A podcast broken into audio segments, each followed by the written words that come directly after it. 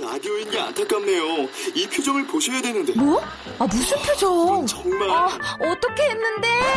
KBS 라디오 7개 채널에서 제공하는 최고급 정보들을 사진과 기사 그리고 영상으로 확인하실 수 있습니다. 읽는 라디오 KBS 라디오 홈페이지 라디오.kbs.co.kr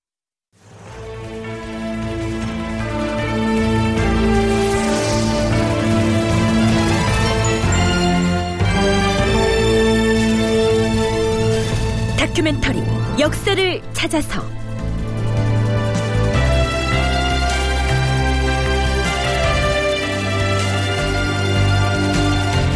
제 619편 조선의 골칫거리 삼포의 외인들. 극본 이상락 연출 김태성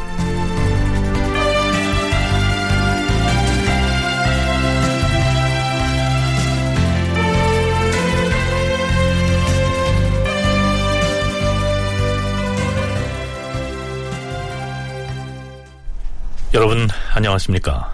역사를 찾아서의 김석환입니다. 중종 반정이 일어나서 왕권이 교체된 직후에 매우 신속하게 단행된 것이 바로 구제 즉 옛제도의 회복이었습니다.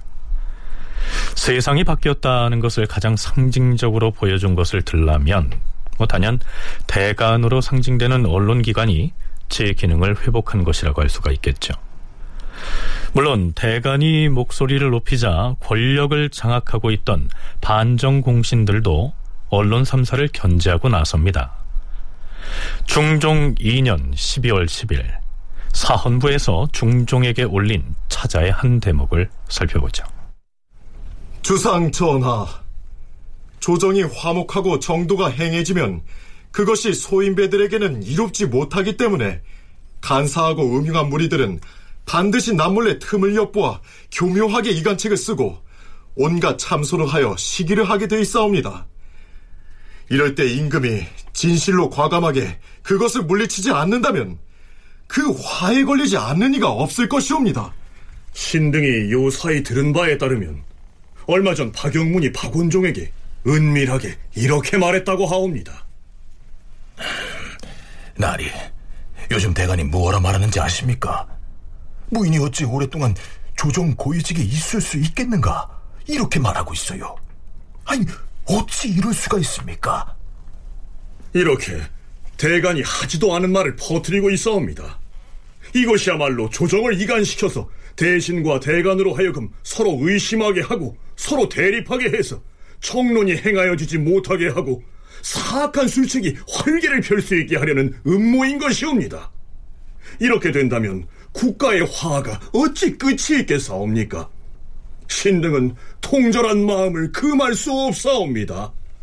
박영문의 심술이 음험하고 흉악하기로는 귀신이나 여우와 같고 욕심이 많고 비루하기로는 장사치와 다름이 없사옵니다.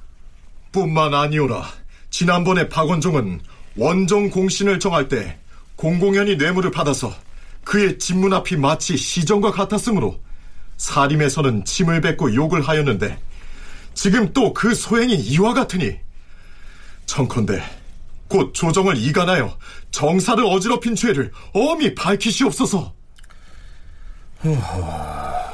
정녕 그런 일이 있었는가? 하면 사원부에서는 박영문을 불러서 물어보고 승정원에서는 박원종의 집에 주소를 보내서 물어보도록 하라.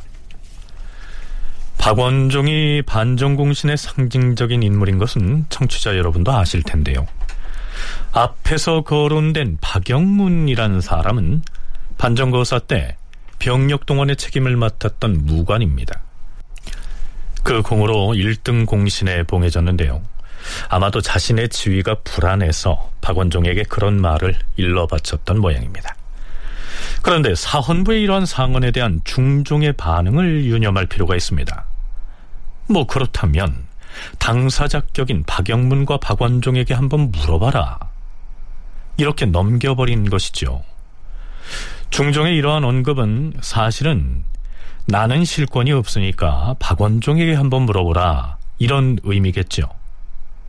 이 시기 조선 조정에서 국왕, 반정공신, 대간 이 세 관계가 어떠했는지 서울대 규장각 송웅섭 선임연구원과 계승범 서강대 교수의 얘기 함께 들어보시겠습니다. 언론기관이라고 하는 것 자체가 아, 유교적 정치 사상에서는 왕을 대면해서 왕 앞에서 어, 왕의 영린을 건드리는 것 이게 대관들이 가지고 있어야 되는 기본적인 자세예요. 그러니까 왕 앞에서도 그렇게 왕의 비리나 왕의 잘못을 가감 없이 얘기해야 되는 존재가 대관인데 공신들이 가지고 있었던 문제나 국정을 오도하는 부분들에 대한 지적은 자연스럽게 더 격렬하게 더 적극적으로 할 수 있는 요소들이 있었던 것이죠. 다만 아, 박원종이 가지고 있었던 긍정적인 측면들 그러니까 그들의 표현에 따르면 모든 진신들이 어육이 되어가는 상황 속에서 반정을 일으키는데 혁혁한 공을 세워서 그러한 상황을 막았다라고 하는 거에 대해서는 모든 신료들이 다 인정을 해주고 있었습니다만 간쟁을 하는 대상이 지금 왕위에 새로 주기 위한 중종이 아니고 이 반정 3대장들이에요. 그러니까 마음속으로는 그냥 저놈들을 그냥 싹 쓸어버리고 싶지만 지금 반정의 명분을 유지하기 위해서는 대관의 활동에 대해서 마음껏 자유를 줘야 한다는 것이죠. 왜 그러냐면 연산군 때 발생했던 수많은 사화, 두 차례의 사화나 그 수없이 취급하거든 그 모든 내용 속에는 왕과 대관 사이에 그 엄청난 긴장이 있었고 고위 관리들과도 긴장이 있었단 말이죠. 그리고 결과적으로 연산군이 했던 폭정 중에 무엇이 가장 폭정이냐라고 물으면 당시 한양에 살던 유생들은 전부 다 뭐냐면 언로를 막았다는 거예요. 그러니까 그런 연산군을 몰아내고 이제 새로운 반정을 했다고 하는 반정 세력 입장에서 볼 때는 이게 참 눈에 가시지만 이거를 그냥 다시 누를 수 없죠. 대간이 간쟁을 한다 하는 것은 기본적으로 임금에게 아니 되옵니다 하고 직언을 하는 즉 영린을 감행하는 것입니다. 그런데 이 시기에 중종은 실권이 없었고요. 박원종 등 반정 공신들이 권력을 좌지우지하고 있었습니다. 그리고 또 아무리 공신들에게 문제가 있었다고 해도 연산군을 내쫓고 반정거사를 성공시킨 그들의 공을 이 대간으로서도 인정하지 않을 수가 없었겠죠. 따라서 박원종 등 공신 세력을 향한 대간의 간쟁은 뭐 일정 부분 맥이 빠질 수밖에 없었던 것입니다.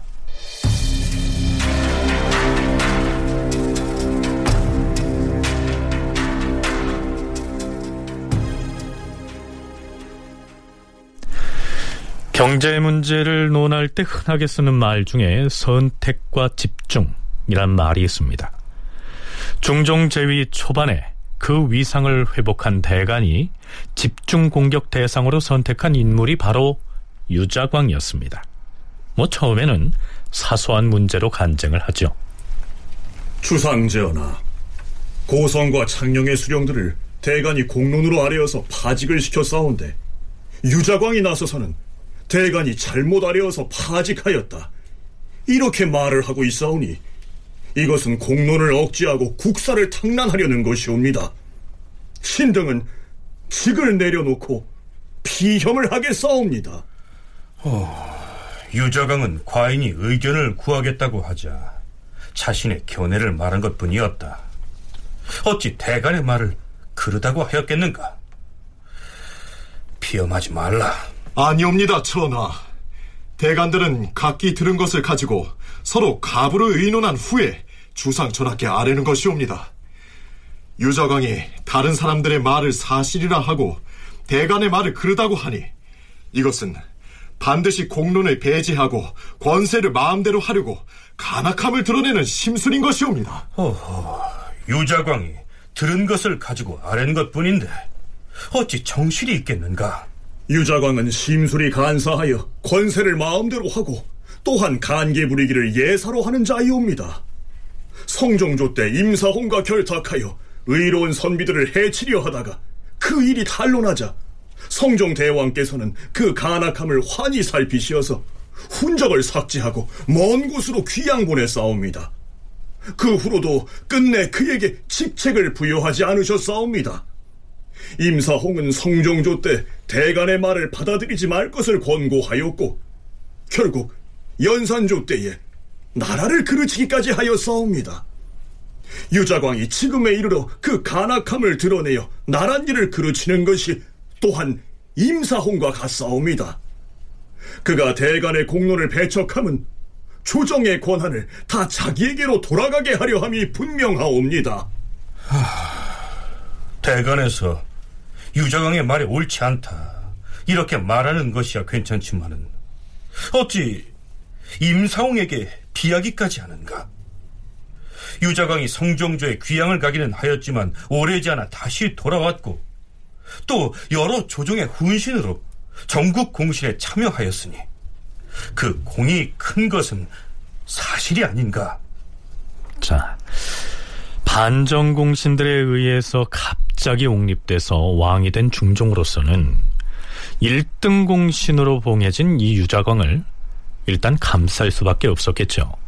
그런데 이 대가는 반정에 대한 유자광의 공훈마저 문제를 삼고 나섭니다. 전하, 반정 때 거사가 있던 날 삼대장이 무사 한 사람을 유자광의 집에 보내며 말하기를 오겠다고 하면 데려오고 명을 어기면 그 자취를 없애버려라 라고 하였사옵니다.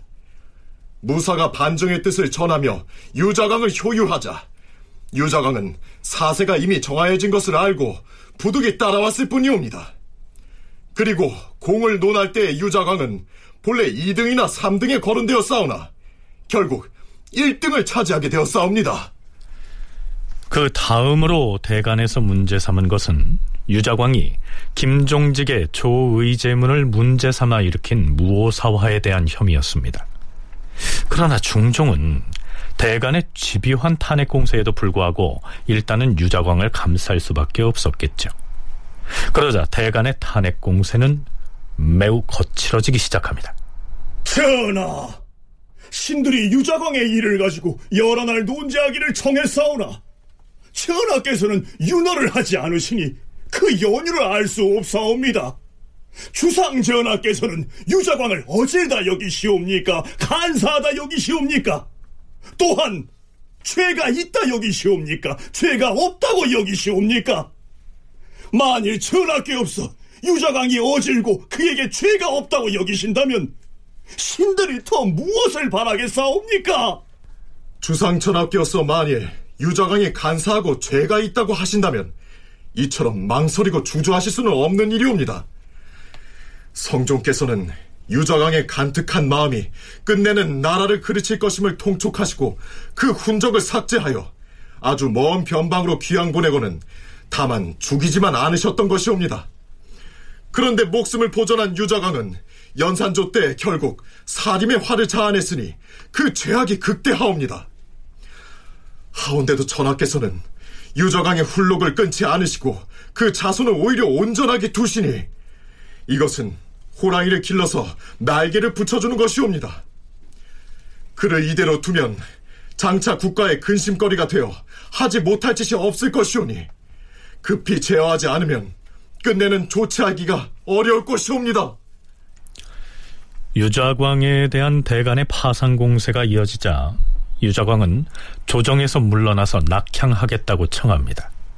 그는 중종에게 올린 글을 통해서 옛날 이시의 난이 일어났을 때 상소문을 올려서 그 타개책을 제시했던 일 등을 나열하면서 무오사화 때 김종직을 탄핵한 건 역시 이 세조에 대한 충성심의 발로였다 하고 항변하기도 합니다. 주상전하, 거듭하여 생각해보면 천하의 일월 같으신 밝음이 아니었던들 신이 어찌 신명을 보존할 수 있었겠사옵니까? 바라옵건대 전하께서는 굽어 살피시옵소서. 신은 언제나 세조를 추모하면서 늘 하늘을 가리키며 탄식하고 눈물을 흘리고 있어옵니다. 신의 나이 69세이옵니다. 쇠하고 병든 상태가 날로 더해가니 바라옵건대 전하께서는 신에게 고향으로 돌아가는 것을 허락하시어서 김종직 일당의 칼날을 피하고 목숨을 보존하게 하여 주시옵소서. 하... 그 무년의 일은 이미 10년이나 지났는데 이 아직도 그 문제를 거론해서 훈구 대신으로 하여금 안심할 수 없게 하니 과인이라고 어찌 마음이 편하겠소. 하지만 이 문제 때문에 고향으로 물러가 있을 수는 없는 일이오. 그런데 대간의 탄핵이 심해지자 영의정 유순 등 대신그룹에서도 유자광의 공훈을 2등으로 감하고 지방에 부처할 것을 청합니다. 이때 중종과 대신들 사이에 가벼운 논란이 벌어집니다. 유자광에게 매양 더 무거운 죄를 주어야 한다고 청하니 너무 심한 일이라 여겨지지만 실로 공론이 그러하다면 따르지 아니할 수가 없도다. 헌데 재상들이 처음에는 파직을 의계했다가 또 그 다음에는 멀리 귀양 보내기를 의계하고 종국에는 또 대간의 말을 모두 받아들여야 한다고 의계하니 전후의 의논이 어찌 이리 한결같지 아니하고 날마다 변경될 수가 있는가? 이는 과인의 덕이 모자라기 때문일 터이다. 대간이야 그 직분이 간쟁을 하는 것이니 말이 간절하면 좋은 것이겠으나 재상이 시비를 의논하는 데는 일정한 의논이 있어야 옳을 터인데 의논이 정해진 뒤에 또 다른 말을 하니 하, 이는 매우 온당치 못한 처사가 아닌가 송구하옵니다, 전하. 유자광을 바직하면 그가 나라를 그칠 관계를 다시는 부를 수 없으리라 생각하였던 것인데 그 뒤에 여론을 보니 사람마다 또 그를 위태롭게 여김으로 신등이 온 나라의 공의로서 감히 아뢰었던 것이옵니다. 최후에는 대간이 용안을 거슬리면서 극력 가하였는데 이를 제재할 수가 없었으므로 신등이 민심을 쫓아서 세 번이나 달리 주청을 하였사옵니다. 신등의 식견이 아직 높지 못하여 공론이 이에 이를 줄을 알지 못하였고 과단하게 의계하지 못하여 지극히 황공하옵니다. 물론 재상이 부득이해서 그리 말을 바꾸었을 것이나 두세 번씩이나 죄를 더하여 내린다면 예전 갑전년 때와 무엇이 다르겠는가? 자, 중종으로서는 대간의 집요한 간쟁에도 불구하고 대신들의 뜻을 좇아서 유자광을 감쌌던 것인데요. 대신들이 마음을 바꿔서 유자광을 처벌해야 한다고 나서자 또다시 그 의논에 따르지 않을 수 없는 처지여서 국왕으로서도 자존심이 상했겠죠. 중종이 즉위 이후에 훈구 대신들에게 처음으로 공개적으로 쓴소리를 한 셈입니다.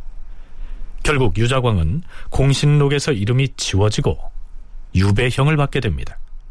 그 살림이 씹어먹고 싶은 사람이 임사원과 유자광인데 임사원은 죽었고 유자광이 살아있었거든요. 유자광도 공신에 올라갔어요. 반전 공신에. 아니 유자광이 뭘 했냐 이거죠. 유자광이 아마 집중포화를 받습니다. 집중포화를 받고 특히 이제 적서 차별이 훨씬 심해지고 있던 상태였기 때문에 그 서울 출신 유자광이 사실은 그도 그동안까지는 오뚜기처럼 계속 제기를 해왔는데 이때는 결국은 제기하지 못하고 결국은 뭐 너무나 아우성치니까 공신처벌 회수하고 나중에는 이제 파직시키고 나중에는 귀양 보내고 그러다가 이제 죽음을 당하는 것이죠. 유자광은 대간과 홍문관의 잇따른 탄핵으로 마침내는 훈작을 삭탈당하고 전라도 광양으로 유배되었다가 이어서 경상도 평해로 옮겨졌고 그의 자손도 먼 지방으로 유배되었다. 그는 유배 생활 중 눈이 멀었다. 중종 7년에 유배지에서 사망하였다. 이듬해의 중종은 익대 공신은 그 자신이 애써 얻은 공로이니 전국 공신은 되돌려주지 않더라도 익대 공신만은 돌려주라는 명을 내렸다.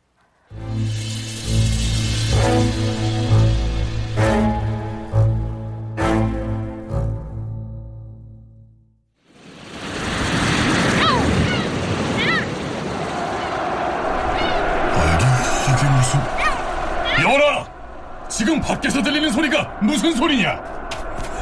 그, 그, 큰일 났습니다, 장군!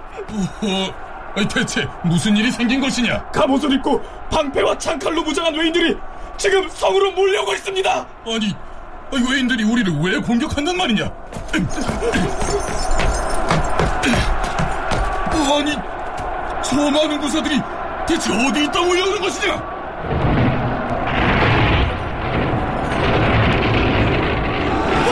저들이 성문을 부수고 밀려들어오고 있습니다. 피하십시오, 장군. 어, 어찌 이런 변이 있단 말이냐? 도망치지 말고 화를 쏘아라. 무엇을 하느냐? 중과 부적입니다, 장군. 피해야 합니다. 도망치는 자들은 다 죽일 것이다. 외적들과 맞서 싸우라. 아, 아니 되겠다.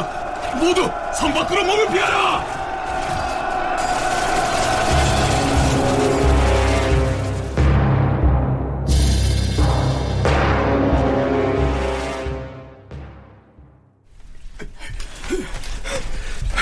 상전하, 큰일 났사옵니다. 아니, 큰일이라니.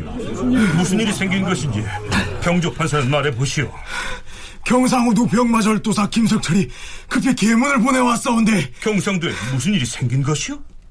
아, 혹시 왜 저기 쳐들어온 것이오? 그렇사옵니다. 외인들이 저, 여기 병마절도사 김석철이 보내온 계문이 있사옵니다.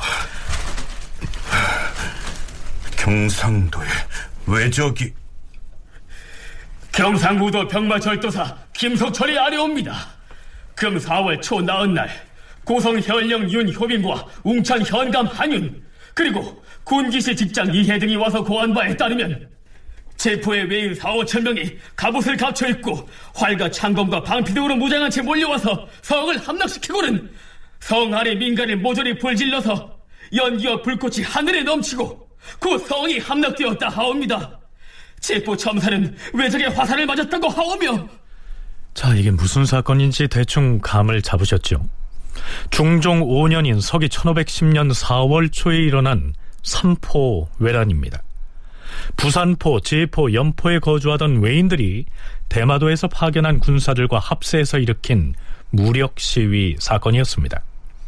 이 사건은 세종 때 대마도 정벌 이후에 조선과 일본 사이에 발생한 최초의 무력 충돌이었습니다. 자, 이것은 외인들이 일으킨 단순한 소요 사태가 아니었고요.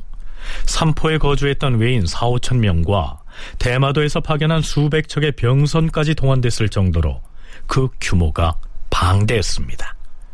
그렇다면 그들은 왜 삼포를 공격했을까요? 삼포에는 언제부터 외인들이 머무르게 됐을까요? 대마도의 영주는 왜 군사를 파견해서 공격을 감행했을까요? 그동안 조선은 삼포의 외관을 어떻게 관리해 왔을까요? 자, 우선 부경대 대마도 연구소 신민정 연구원의 얘기 들어보시죠. 세종 8년에 1426년에 들어와 가지고 그 포소가 열리고 거기다가 이제 관청이랑 창고 이런 것들을 이제 시설물들이죠 이런 것들을 설치를 하게 되면서 그 이후부터 이제 뭐 삼포 외관 시대다라고 얘기를 하고 그 전후로 사실은 뭐 삼포가 열리기 전에 뭐 두 군데 뭐 네이포, 부산포 이렇게 두 개 군데만 됐었던 적도 있었고 또 뭐 연포에다가 가배량까지 또 더해가지고 포소가 열렸던 적도 있고 그 뒷시기에는 삼포 외란이나 또 그쵸 여러 뭐 외변들 사량진 외변, 뭐 을묘 외변 이런 거 일어나면서 포소회관이 뭐 제포 한 군데만 된다든지 아니면 제포랑 부산포 뭐두 군데만 된다든지 아니면 또 최종적으로는 을묘외변 끝나고 난 이후에는 부산포회관 한 군데만 된다든지 이런 식으로 됐기 때문에 네. 삼포라고 하면 부산포, 연포, 제포라고 얘기하는데요. 처음부터 그 삼포가 외인들에게 동시에 개방돼서 유지되어 온 것은 아니었던 것 같습니다.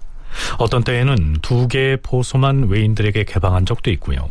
또 어느 때에는 우리가 알고 있는 삼포 말고도 다른 포소를 포함하기도 했고, 나중에는 외인들의 거주지인 외관이 부산포 한 군데에만 설치된 적도 있었다. 뭐, 이런 얘기입니다.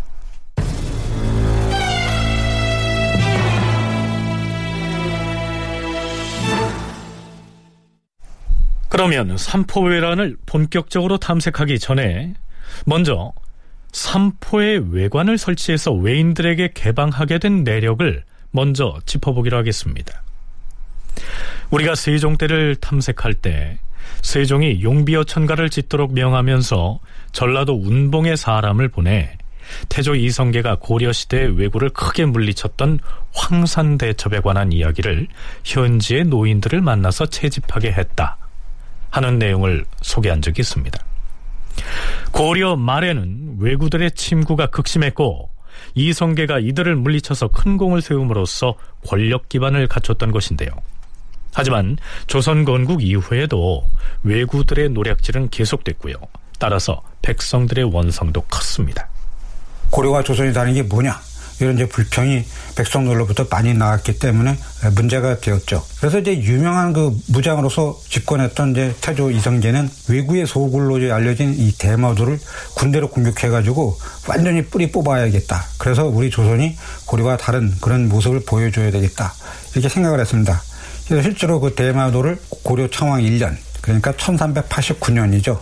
그리고 자신이 그 왕위에 올랐던 그 태조 5년, 1396년에 군대를 보내서 부셨습니다. 그런데도 완전히 소탕되지 않아가지고 태조의 아들이었던 태종 이방원의 주도로 이 대규모 원정군이 편성됩니다.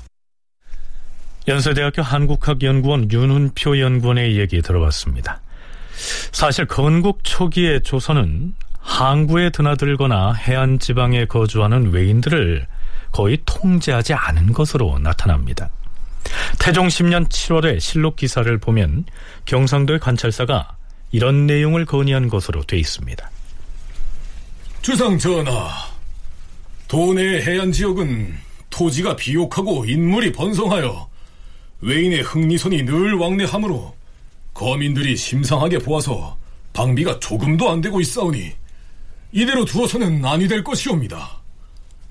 바라옵건대 남해, 하동, 사천, 고성, 김해, 양주, 기장, 울주, 영일 등의 고을에는 반드시 문무를 겸비한 자를 수령으로 보내시옵소서. 앞에서 열거한 지역들의 외인들을 통제할 필요가 있다고 건의한 것인데요. 이 시기 경상도의 해안 지역에 거주하는 외인의 수가 2천명 이상이나 됐던 것으로 나타납니다.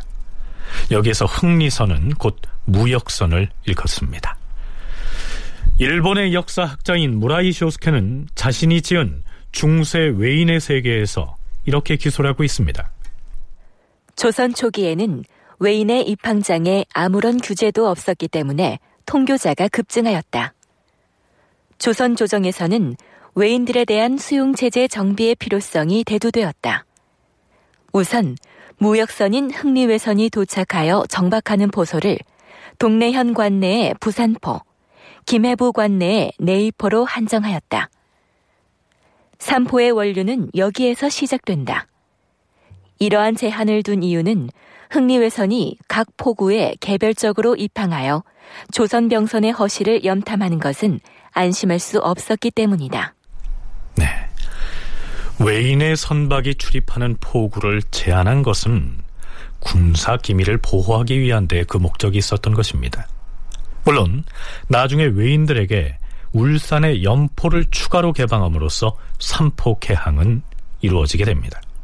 그런데 이처럼 공식적으로 외인들이 출입할 포구를 정해주자 이들 포구로 몰려오는 외인의 수가 급격하게 늘어나게 됩니다.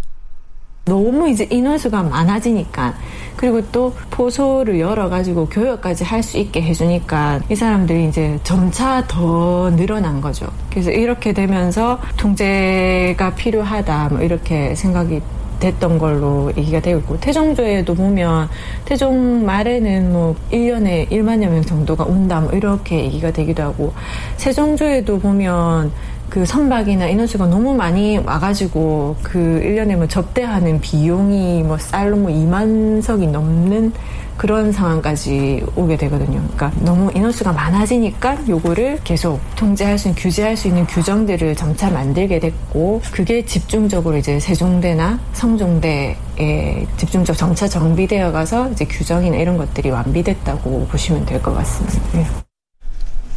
네. 포소를 열어서 외인들의 출입을 허용하는 조치를 취한 것은 그들을 달래서 외구들의 약탈을 막고자 하는 데에 목적이 있었는데 그럼에도 불구하고 서기 1393년부터 1397년까지 4년 동안에만 무려 53차례에 걸쳐서 왜구들이 해안 지역을 노략질하게 됩니다. 그래서 세종 원년에 상왕이던 태종 이방원이 주도해서 대마도 정벌을 단행했던 것입니다. 대마도 정벌 이후에는 조선과 대마도와의 통교는 단절됩니다. 그러자 일본의 이제 중앙정부에서도 압력이 커졌는데요. 계속 그 조선군이 대마도를 공격하니까 이렇게 되면 나중에 일본 본토까지도 예, 조선군이 넘어올지 모른다. 이런 어떤 그 위협을 생각해가지고 미리 대마도에게 이제 더 이상 조선 약탈을 하지 말고 예, 평화적인 관계를 수립해서 어, 물물 외교 이런 교환을 해라. 이런 어떤 이제 압력을 넣었습니다. 그래서 일단 대마도 도주가 조선에 항복하고 예, 더 이상 외구를 보내지 않겠다. 이 약속을 하죠. 그렇지만 이제 조선과 거리 없이는 생존이 불가능하기 때문에 어떤 그 큐슈를 포함한 일본 서부 일대의 지방 토호들과 긴밀히 연계해서 꾸준하게 이 통상 조약을 체결합시다 이런 요구를 하게 됩니다. 결국 이제 조선 정부도 동의를 하죠. 더 이상 이제 싸우는 것은 곤란하다. 윤은표 연구원이 언급한 통상조약은 세종 25년에 맺어지는데요. 이 해가 개해년이었기 때문에 개해약조라고 칭합니다. 개해약조는 삼포외란과도 직접적으로 관련이 있기 때문에 그 주요 내용을 소개하자면 이렇습니다. 첫째, 삼포에 입항하는 세견선은 1년에 쉰척으로 한정한다. 둘째, 삼포에 머무르는 자의 체류 기간은 20일로 하되 상경한 자의 배를 지키는 간수인은 50일간 체류할 수 있고 이들에게 식량도 배급한다. 셋째, 조선에서 대마도주에게 주는 양곡, 즉 세사미두는 200석으로 한다. 넷째, 특별한 사정이 있을 때에는 특송선을 파송할 수 있다. 다섯째, 고초도에서 고기잡이를 하려는 자는 지세포 만 호의 문인, 즉 통행증을 받고 와서 고기잡이에 따른 어세를 납부해야 한다. 뭐 대개는 이런 내용입니다. 여기에서 일본인에게 고기잡이를 할 수 있도록 허가했다 하는 고초도는 지금의 검은도를 일컫습니다.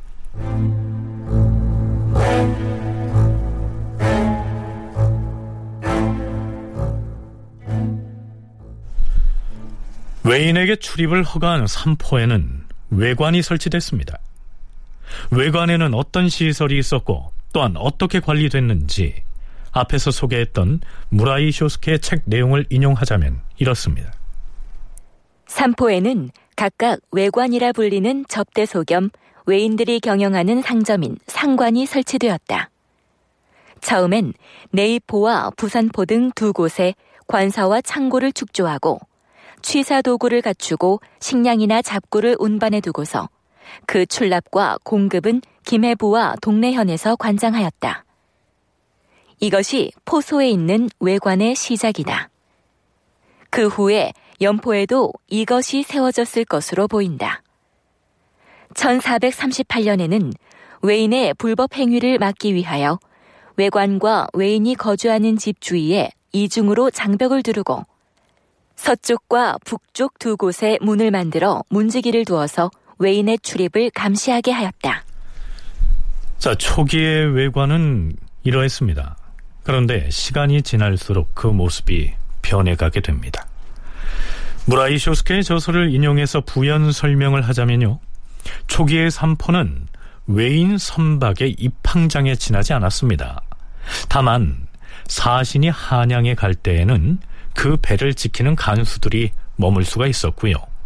여타 상인들은 개해약조에 규정된 기간만 한시적으로 머무는 것이 허용됐는데 외인들은 선박을 수리해야 한다. 바람이 부니 순풍을 기다려야 한다. 등등 갖가지 핑계를 대면서 체제 기간을 연장하다가 마침내는 삼포에 집을 지어서 정착하는 사람이 생기게 됩니다. 하지만 조선은 왜구를 달래고 회유한다는 취지에서 이러한 외인의 거주를 저지하지 않습니다. 이렇게 되자 점차적으로 삼포는 외인들의 거류지로 모습이 변하게 됩니다. 세종 8년 1월 3일치 기사에는 이런 내용이 나오죠.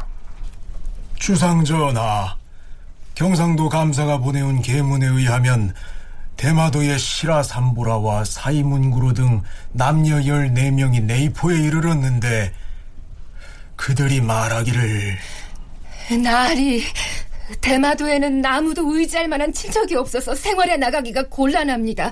이곳 조선국의 해변에 살면서 고기도 잡고 술도 팔아서 생활을 해나가기를 원합니다. 제발 내쫓지 마시고 받아주세요. 아, 우리는 대마도로 돌아가면 굶어 죽습니다, 나리. 이렇게 애원한다고 하니 이들의 청을 들어주어서 네이포에 거주하게 하시옵소서. 자, 이렇게 주청을 하게 되자 왕이 윤허한 것으로 나옵니다.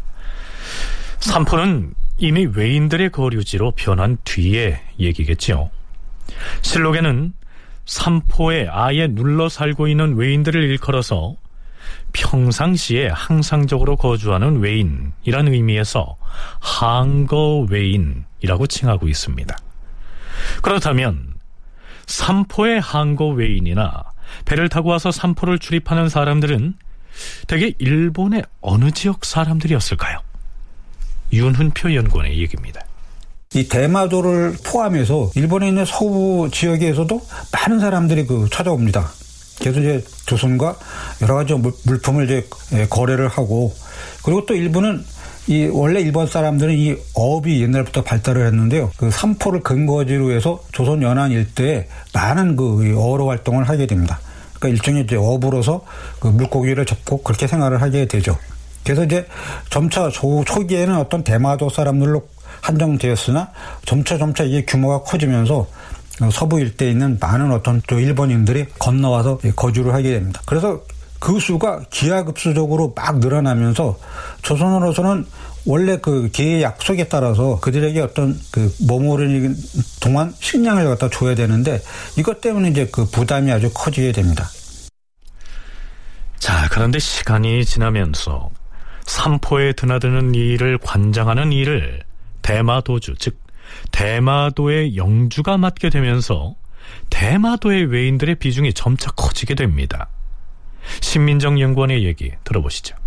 대마도 정벌이 딱 되고 난 이후에 조선 측에서는 대마도를 라는 이 지역으로 단일화 해가지고 통제를 할 수 있는 그런 이제 수단이 생긴 거예요. 그래서 이 이후부터는 뭐 도서나 이런 것들은 무조건 대마도에서 뭐 찍어주는 거, 서계, 특히 서계 같은 거는 대마도에서 대마도주 이름으로 뭐 발급하는 서계 이런 것들만 지참하고 올 때 이제 그 받아들여주는 거좀 무역을 할 수 있게 해준다든지 이런 걸로 바뀌게 되면서 이제 통제를 하는 통로가 외인들 통제하는 통로가 대마도로 이제 점차 단일화되어 가는 그런 과정을 거치고 있고 그래서 그렇게 되면서 이제 그 뒤에 맺어지는 뭐 조약이라든지 뭐 계약조 이런 것들도 그렇고 그러니까 대마도주를 거쳐서 하는 식으로 변경이 되기 때문에 대마도의 비중이 점차 이제 커진다고 볼 수 있을 것 같습니다.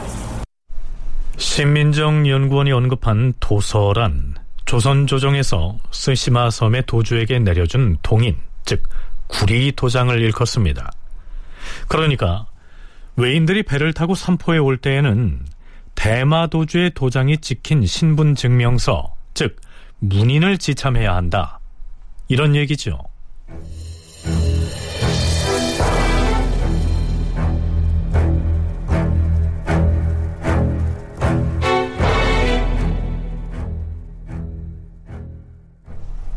성종 주기 직후에는 조선과 대마도의 관계가 어떠했는지 성종 원년 9월의 실록 기사를 한번 살펴보겠습니다.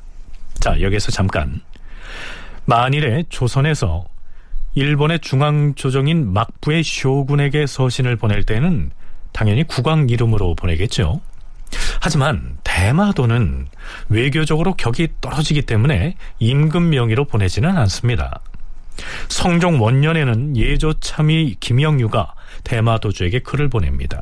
여기에서 김영유는 대마도주를 발족자와 아래 하자를 써서 조카라고 부르는데요.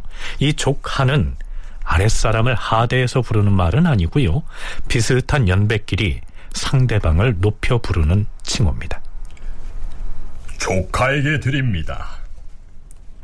대마도는 우리나라와 대단히 가깝고 서로 통호한 지가 이미 오래되었으므로 한 집안과 같이 여기고 있습니다. 그런데 지금 우리나라는 불행하게도 연이어 국상을 당하여 그 비용이 적지 않은 데다 해마다 가뭄으로 흉년이 들어서 공사 간의 저축이 부족하게 되었으니 이는 모두 조카가 들어서 아는 바입니다. 그런데 귀국의 여러 주에서 사신으로 오는 배가 금년에는 더욱 많아서 외관에는 빈날이 없고 한 배에 탄 사람도 거의 수십 수백 명에 이르니 대접하는 비용이 막대하여서 삼포 인근의 진입은 거의 견디지 못할 지경입니다. 예전에 우리나라 선왕이신 세종대왕께서 귀국의 옛 도주와 사신선의 척수를 약정하고 또 반드시 귀도의 문인을 지참하게 하여 오고 가는 것을 절제했던 것은 지금과 같은 폐단이 있을까 염려한 때문입니다. 그런데 요즘엔 법이 오래되어서 무너지고 있으니 지금 금제를 확실히 밝혀두지 않으면 장차 통상을 계속하기 어려울 것입니다. 네. 김영윤은 이 서찰에서 신분을 증명하는 문인을 발급할 때 성품 등을 잘 살피지 않고 불량한 사람들에게도 마구 발급하는 일이 없도록 할 것. 사신선이나 세견선을 가리지 않고 총 50척까지만 보낼 것을 요구하기도 하고요. 지금까지는 초과해서 보낸 인원도 양식을 줘서 모두 접대를 했지만 이제부터는 그렇게 하지 않겠다. 이렇게 통보를 합니다. 김영유가 보낸 사찰은 그 내용이 아주 깁니다. 이런 내용도 보이죠. 그리고 사신선이 보고에 도착한 뒤 갖가지 이유를 칭탁하면서 곧 길을 떠나지 아니하고 서울에 올라갔다가 포구로 돌아간 뒤에도 자꾸만 출항을 연기하고 떠나지 아니하고 공연히 양식만 받아가므로 기한을 정함으로써 그 폐단에 막았었는데 일본 각지에서 온 사신들은 기한이 지나도 길을 떠나지 아니하여 자칫하면 한 달을 경과하기도 합니다.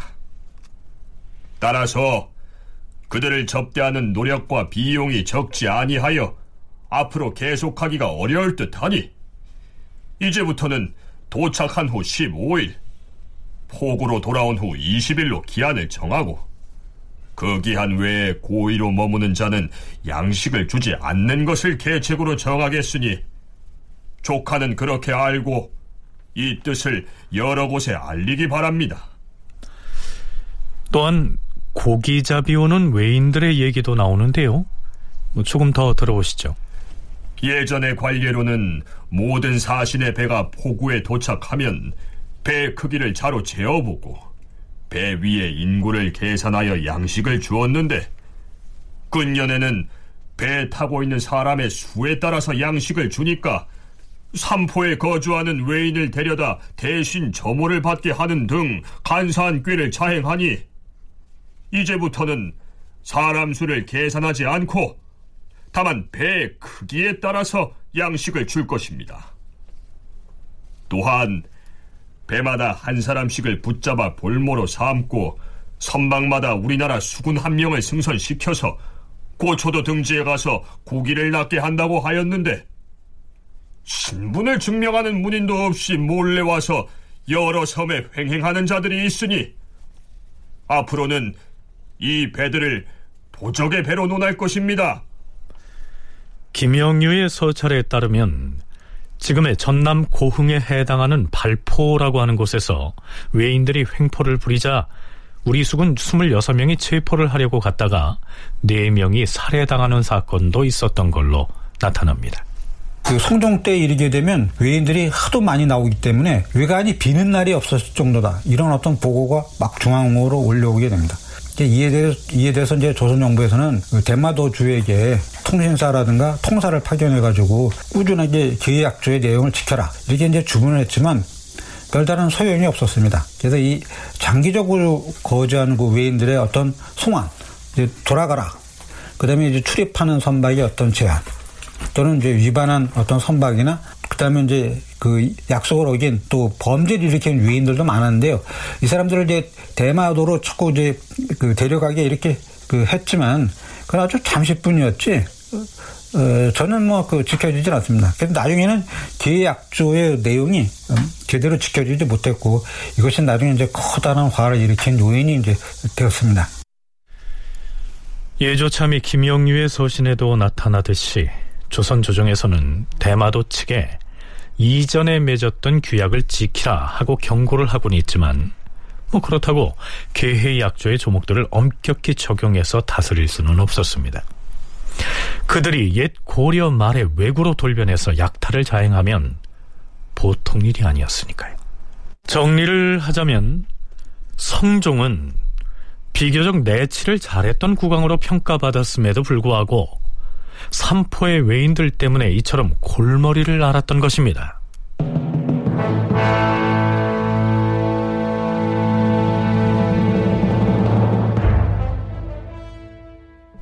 그렇다면 연산군은 이 삼포를 어떻게 관리했을까요?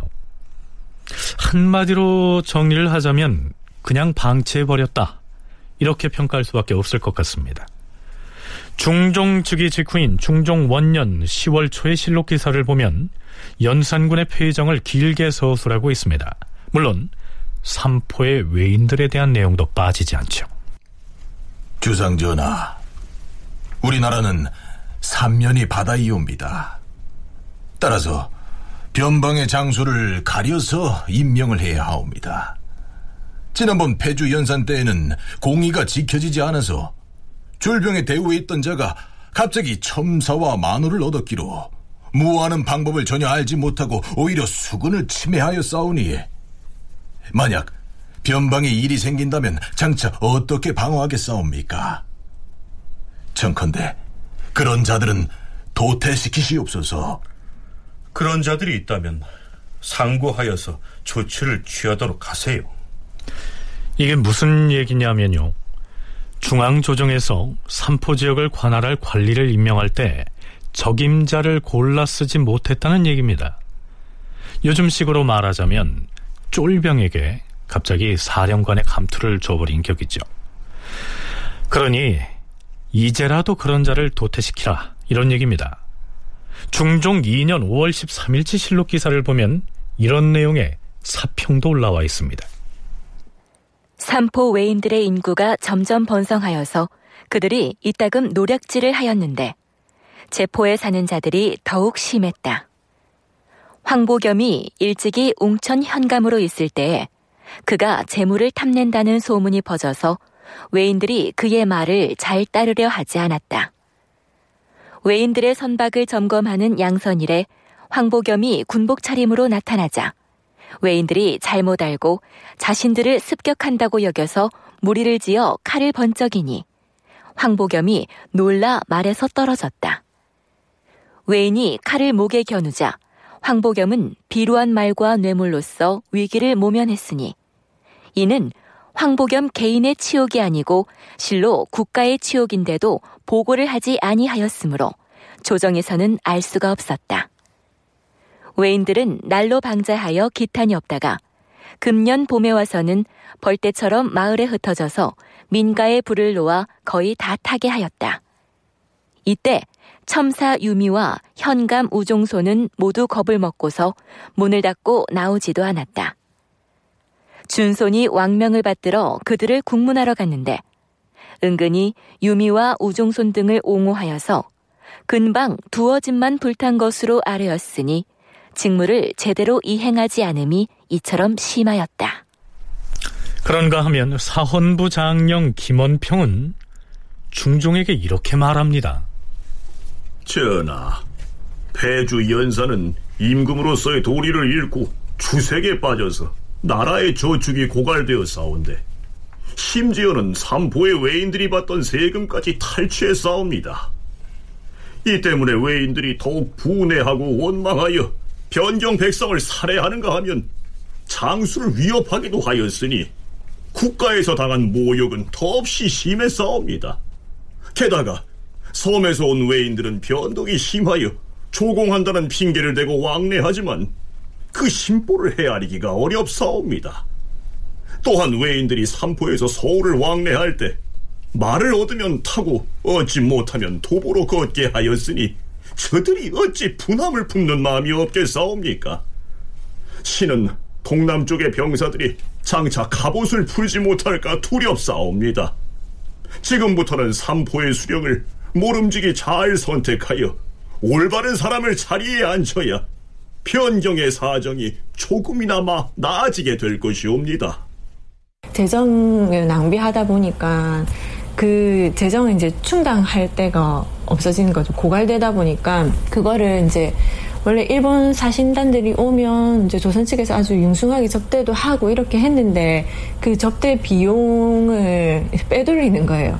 빼돌려가지고 그거 연산군이 이제 남발을 하는 거죠. 자기 뭐 개인적인 이런 거나 뭐 사치나 이런 거나 그런 부분에 남발을 하다 보니까 그 부분에서 이제 또 외인들한테는 상당히 접대가 왜 이렇게 소략해졌냐 이런 부분에 불만이 쌓인 그런 측면도 있고 또 이제 뭐 마찬가지로 관리들 같은 경우에도 뭐 진짜 택도 안 한 이런 사람들을 일본인들을 뭐 통제하는 그런 관리로 내보내고 이런 것들도 있고 그래서 서로 이제 막 다툼이 벌어지고 이런 측면이 있어가지고 관리가 제대로 사실은 안 되는 거죠.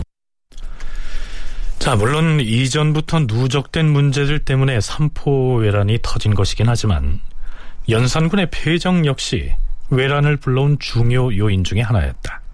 학자들의 대체적인 분석이 그러한 것 같습니다. 그렇다면 경연에서 사헌부 장령 김원평으로부터 삼포의 실상을 보고받은 중종의 반응은 어땠을까요?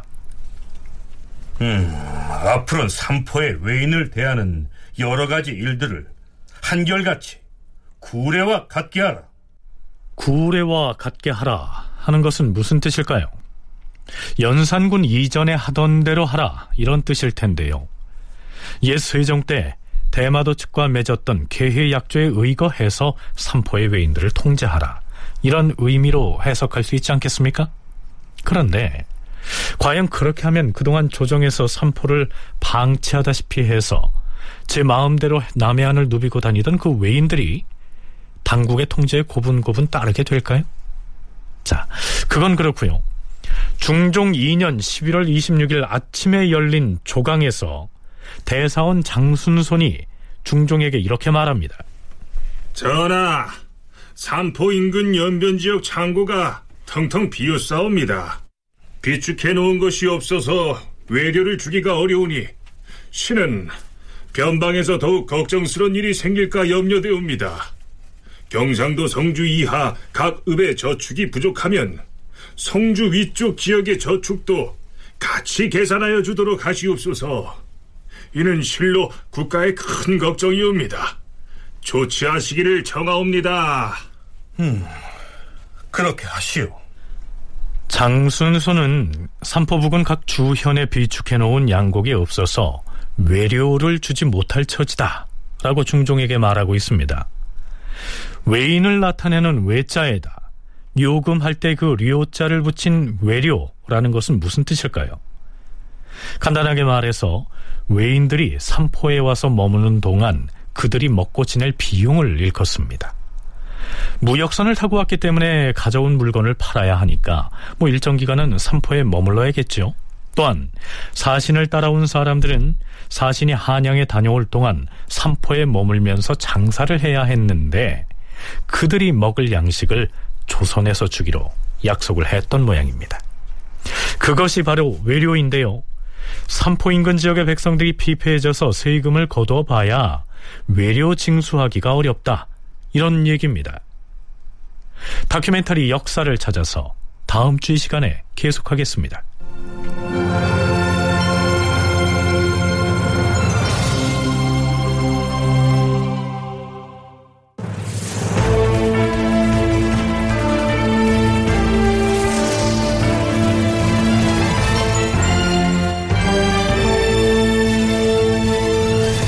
다큐멘터리 역사를 찾아서 제 619편 조선의 골칫거리 삼포의 외인들 이상락극본 김태성 연출로 보내드렸습니다.